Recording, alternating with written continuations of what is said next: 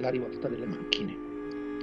Arriverà il giorno che le macchine comanderanno il mondo, sostituiranno l'essere umano, un essere imperfetto che commette errori, prova sentimenti, empatia, per cui po- poco affidabile. Le macchine gestiranno tutto, l'intelligenza artificiale sostituirà quella umana e questo decreterà la fine dell'essere umano come razza dominante.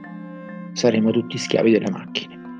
Sembra la trama di un brutto film di fantascienza, quelli che non ti lasciano niente dentro, se non il ricordo del titolo, La rivolta delle macchine.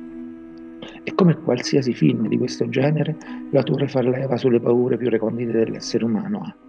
La paura di perdere il controllo della propria vita e l'essere sottomesso. A volte capita però che la mente umana partorisca idee non lontano dalla realtà e accade che veramente le macchine si rivoltano all'uomo. Accade quello che doveva essere un mezzo diventa indirizzo, quello che doveva essere uno strumento diventa mente pensante. Verrebbe da dire che abbiamo creato un mostro.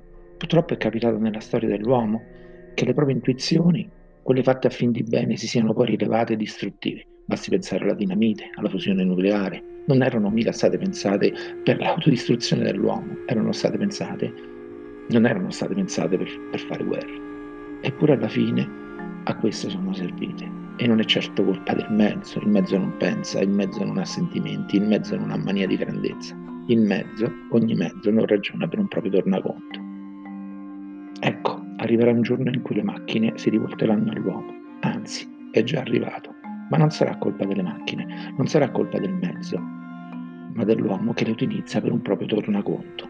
Abbiamo partorito un mostro, ma il mostro non è certo la macchina o il mezzo, ma chi utilizza quel mezzo.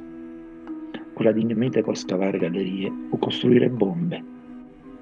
È sempre l'essere umano la variante negativa del mezzo.